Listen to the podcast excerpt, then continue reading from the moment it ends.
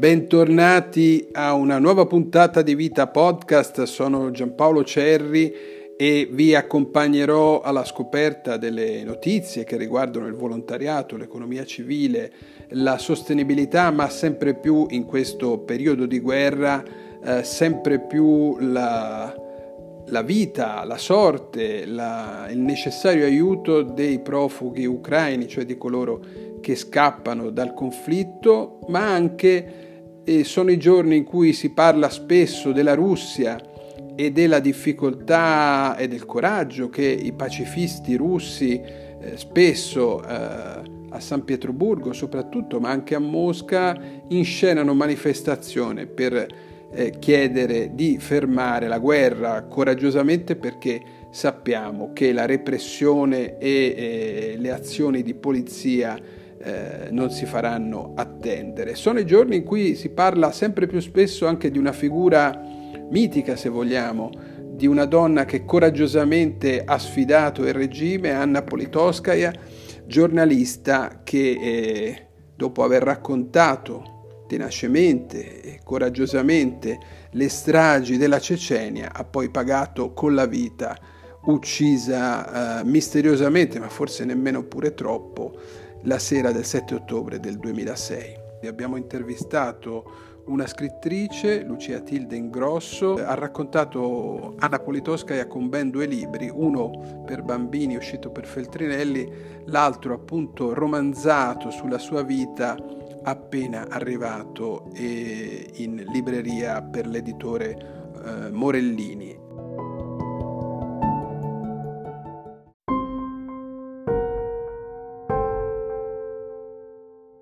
Siamo con Lucia Tilde Ingrosso, una giornalista, una scrittrice eh, prevalentemente di noir, ma non solo, che ha recentemente dato alle stampe per Morellini Editore Anna Politkovskaya, reporter per amore. Non è il primo libro che eh, Lucia dedica a questa grande giornalista a, quant- a, questa grande cronista che è morta in circostanze drammatiche, si pensa eh, appunto a un omicidio politico perché un giorno, eh, un giorno del 2006, il 7 ottobre, viene uccisa a 48 anni, non si è mai saputo molto di questa drammatica uccisione, eh, quindi un personaggio a cui molti si sono ispirati come una paladina de, de, de, della, della, verità e della libertà, la, lavorava appunto per la Novaia Gazzetta. Eh, perché Lucia, eh, qui do del tu perché siamo colleghi, eh, oltre che amici, perché, perché Lucia questo tuo interesse per Anna? Certo, allora l'interesse per Anna nasce nel 2015 quando i miei agenti, Monica Malatesta e Simone Marchi, mi suggeriscono di trovare un personaggio un, che possa essere da modello per i giovani e di raccontarlo in un romanzo. Io avevo fatto un po' di ipotesi, avevo fatto un po' di pensieri, poi alla fine ho pensato perché non raccontare una collega giornalista, una grande collega giornalista, che appunto eroicamente si era sacrificata per il suo mestiere. E così era uscito Il sogno di Anna, che era un romanzo eh, in cui la protagonista era una quindicenne milanese che voleva fare la giornalista, seguiva un corso di giornalismo e poi doveva scrivere una tesina su Anna Politkovskaya. Ovviamente era un espediente per raccontare ai ragazzi da un lato de- dei trucchi di scrittura giornalistica e dall'altro per presentare loro questo grande personaggio. E quindi era uscito alla fine nel 2016, quindi nel decennale dell'uccisione di Anna, e aveva avuto un ottimo riscontro, io l'avevo portato in tante scuole ed era appunto stato un modo per far conoscere l'Anna giornalista, l'Anna professionista. Poi invece torniamo ai giorni nostri, nella primavera dell'anno scorso assisto alla presentazione online di questa nuova collana dell'editore Morellini che si chiama Femminile Singolare e che sono delle biografie, cioè dei romanzi ispirati alle vite di grandi donne con la, la difficoltà di eh, scrivere un romanzo che però appunto non tradisca il personaggio, cioè tutto quello che si racconta del personaggio deve essere vero. Io ho subito pensato di dedicare un libro ad Anna Politkovskaya perché è un, un, sono quelle persone, io poi per questo libro ho sentito mh, tante persone che le sono state vicine, fra cui Ottavia Piccolo. Ottavia Piccolo l'ha interpretata a teatro in un bellissimo spettacolo di Stefano Massini, Donna non rieducabile. E lei dice, io dal 2007 è come se camminassi con lei a fianco, e per me è diventata come una di famiglia, è quel, l'effetto che ti fanno persone di questo tipo. E quindi ho pensato subito di dedicare un titolo a, ad Anna ed è stato difficilissimo trovare la misura, nel senso che doveva essere tutto vero, ma raccontato in maniera accattivante e doveva avere la forma di un romanzo. Ci abbiamo messo un po' di mesi per trovare il giusto equilibrio e quindi questo romanzo doveva uscire a fine gennaio, è uscito il 3 marzo, è uscito nel pieno della guerra in Ucraina. Certo,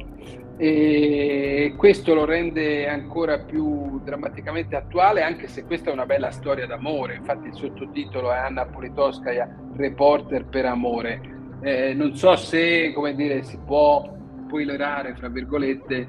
ma, ma, ma, forse raccontare il percorso che fa Anna in questa. Tu immagini aver fatto eh, Anna in questa tua storia, lo possiamo raccontare agli ascoltatori. Certo, sì, sì, sì. Allora, l'amore ehm, io volevo che avesse proprio un significato universale, nel senso che poi alla fine chi, chi, legge il romanzo, chi legge questo libro, capisce perché Anna è diventata un po' il simbolo di tanti cronisti morti sul campo, perché poi una cosa che si può dire, ma perché parliamo di Anna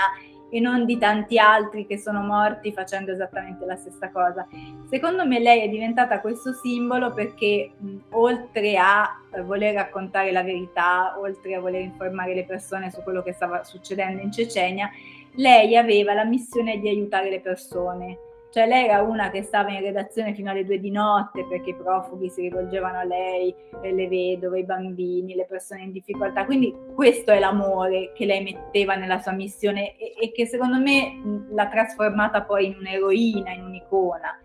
Poi c'è anche una storia d'amore in questo romanzo, certo, perché io immagino che a Parigi nel 2000, lei andò effettivamente a Parigi nel 2000 a presentare un suo libro, lei pubblicava solo all'estero i libri, nel senso che nessun, nessun libro suo, nessuna sua raccolta di articoli è mai uscita in Russia. Quindi lei era a Parigi, era in un caffè di Montparnasse e immagino che in questo caffè di Montparnasse ci sia anche un, un uomo, un personaggio di fantasia che è un professionista di Mantova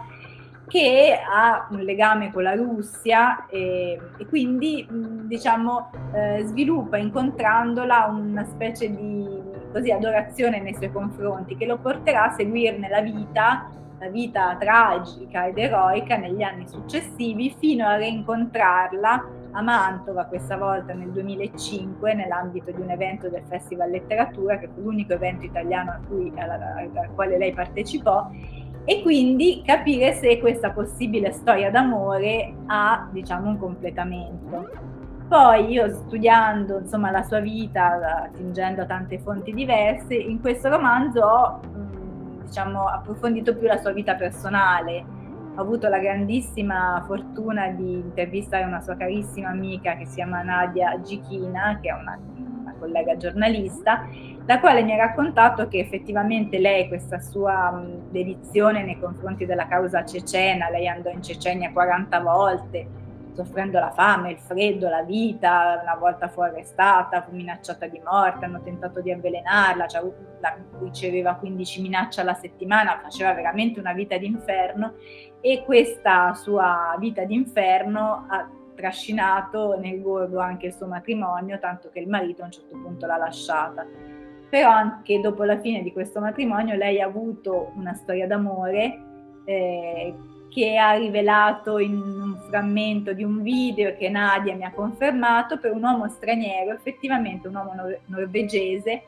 e quindi insomma ha avuto questa sua possibilità, no? perché poi quello che colpisce di Anna è che lei ha avuto la possibilità di scegliere, nel senso che lei all'estero era amatissima, in Europa, negli Stati Uniti, la invitavano, le davano premi, eh, la invitavano per conferenze, lei ha avuto l'asilo politico, lei poteva lasciare la Russia e rifarsi una vita, però ha scelto di non farlo e quindi anche in questo secondo me sta proprio la sua grandezza. Senti Lucia, ehm, appunto dal dal 98, cioè il, il primo dei suoi dei viaggi Anna Politkovskaya eh, nella Cecenia in guerra, eh, quindi ne, che ha per, per, sfondo questa grande tragedia, questa, questa grande strage eh, che ci ha consegnato l'immagine di Grosny eh, ma, martoriata, eh, poi comincia poi il calvario di questa grande giornalista perché appunto si interessano al suo lavoro, alla sua testimonianza, alla, ai suoi reportage, eh, alcuni poteri e, e, forse proprio da quei poteri arriva, arriva la, la sua fine, perché eh, si è detto più volte che sia stata ammazzata, uccisa proprio per quello che aveva scritto, per quello che aveva visto, che aveva raccontato. La vicenda eh, giudiziaria in Russia come, come si è conclusa? Ricordiamolo. Certo. Allora, quando lei è stata uccisa, ehm, beh, innanzitutto mh, è stata colpita in un momento di fragilità, nel senso che lei era comunque molto prudente, sapeva di essere nel mirino e come raccontano insomma, quelli che le erano accanto, lei per dire tutte le mattine guardava sotto la macchina per vedere se non ci fosse una bomba, cambiava sempre i suoi itinerari, era molto attenta. In realtà poi nell'ottobre del 2006 lei veniva da un periodo molto difficile perché il padre era appena morto, la madre era in ospedale, era sola, viveva solo con un cagnolino, un trovatello, malato pure lui. E, ehm, l'unica luce era il fatto che la figlia vera era incinta, aspettava un bambino. Però questa situazione, diciamo, familiare molto eh, impegnativa l'aveva, l'aveva, fatto mettere forse in secondo piano la, la, sua incolumità personale. Vero è che poi da testimonianze successive venne fuori che già da mesi c'erano persone strane che giravano nel palazzo, che entravano digitando il codice e quindi qualcuno aveva dato insomma, questa informazione. Quindi insomma il, l'omicidio era stato già preparato da tempo. Eh, per questo omicidio sono stati condannati gli esecutori materiali ed era una banda cecena con un, diciamo, c'era dentro invece un personaggio russo dei servizi segreti, ex KGB. Sono stati condannati, uno di questi organizzatori poi è morto in carcere, anche lì una situazione abbastanza misteriosa, ufficialmente per malattia, ma la famiglia aveva chiesto delle indagini successive che non sono state fatte. Poi la, la, famiglia, cioè la, la, Russia è stata comunque condannata dalla Corte europea perché effettivamente non ha fatto ulteriori indagini su questo omicidio. Come mandanti, allora, il primo nome che viene in mente naturalmente è Vladimir Putin, con il particolare inquietante che il 7 ottobre lui compie gli anni, quindi questo omicidio coincide con la data del suo compleanno. Però sembra più un regalo avvelenato che qualcuno ha voluto fargli, che non lui che si sporca le mani direttamente, anche perché lui ha sempre detto Anna Politkovskaya sinceramente mi dà fastidio più da morta di quanto mi dava fastidio da viva. Perché va detto che lei quando era viva non l'ascoltava nessuno, la chiamavano la pazza di Mosca, eh, lei la cosa da, che, che, che, le dava più fastidio non era tanto, era ovvio che il potere la chiamasse donna non rieducabile, non la invitavano, eh, non, no, la, la tenevano ai margini, ma quello che le dispiaceva era che le persone non volevano crederle, cosa che tuttora vediamo. In Russia eh, c'è un'informazione pilotata, pochi, c'erano pochissimi media indipendenti, adesso non ci sono più, ma le persone preferivano credere che andasse tutto bene, quindi questa era una, una cosa. E, ehm, quindi da un lato Putin, da un la, dall'altro un'ipotesi è Ramzan Kadyrov, eh, il quale due giorni prima, cioè il 5 ottobre, aveva compiuto 30 anni. E lei lo aveva mh, pochi giorni prima denunciato, aveva fatto un'intervista radiofonica dicendo che razza di macellaio fosse. E quel Ranzan Kadyrov che lei aveva intervistato, questa intervista surreale in cui lui aveva detto delle cose assurde, tipo lei gli aveva chiesto ma quali sono i suoi hobby? E lui aveva detto le donne e dice ma sua moglie non dice niente, ah, mia moglie non lo sa, cioè tu stai appena dicendo, stai dicendo a un giornalista una cosa, tanto che poi quando era uscita questa intervista lui si era arrabbiato moltissimo e aveva detto ma il dovere di un giornalista è far fare bella figura all'intervistato, non dire le cose che l'intervistato ti ha detto, cioè per dire il livello no, di questo personaggio. E Kadyrov commentò era una donna, doveva stare in cucina, no? Ecco, ricordiamo chi era Kadyrov. Era Kadyrov era il capo della Cecenia, era allora ed è tuttora il capo della Cecenia, il figlio del presidente ceceno che nel,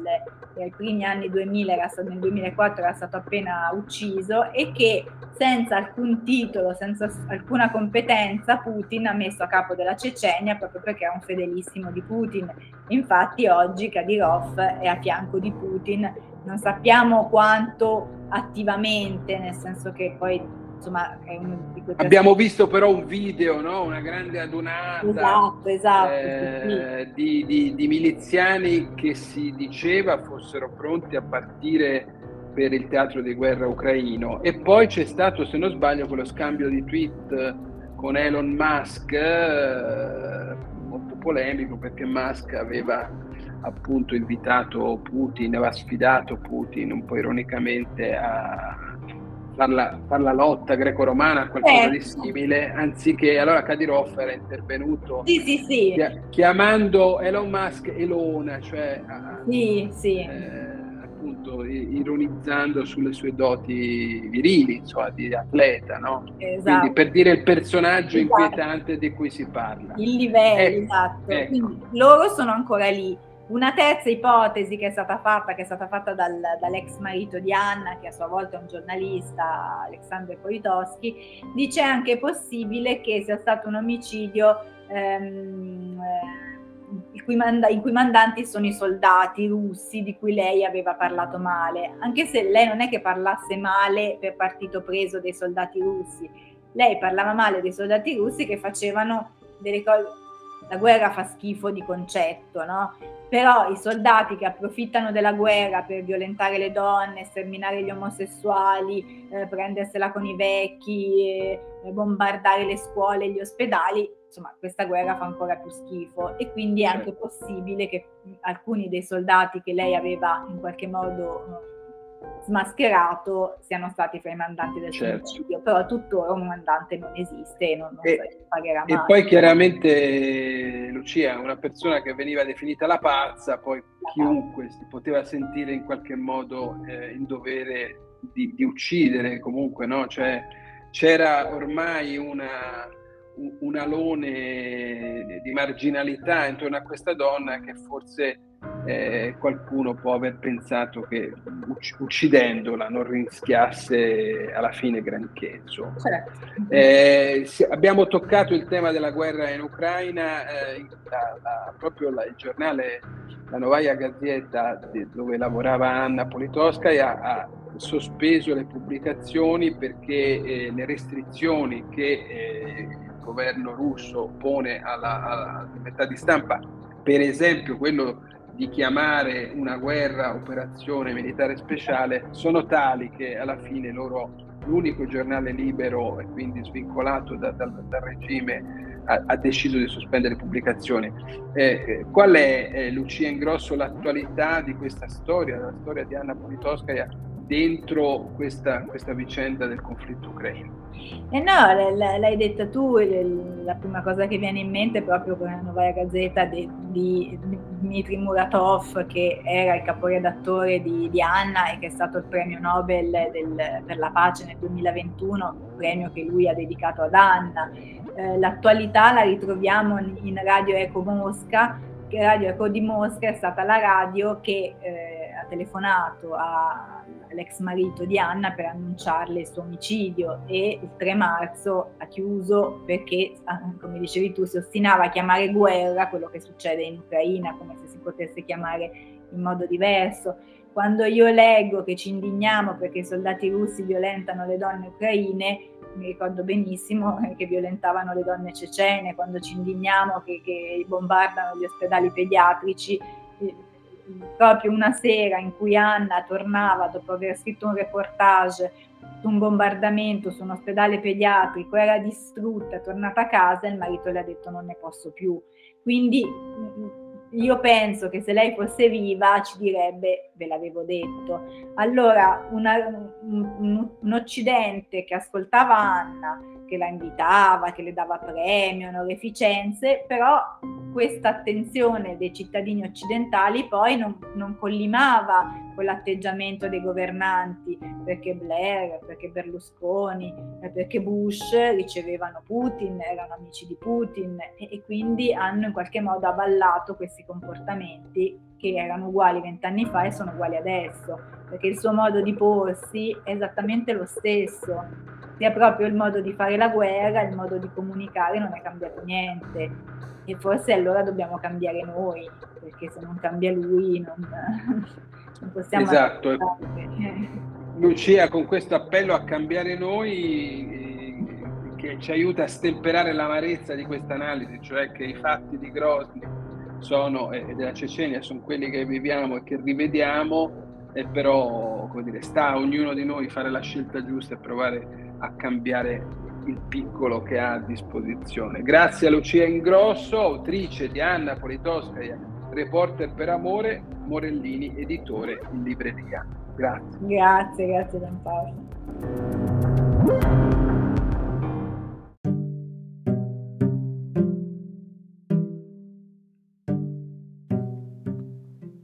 termina qui anche questa puntata di Vita Podcast, la voce del volontariato, la voce della sostenibilità, dell'economia civile e eh,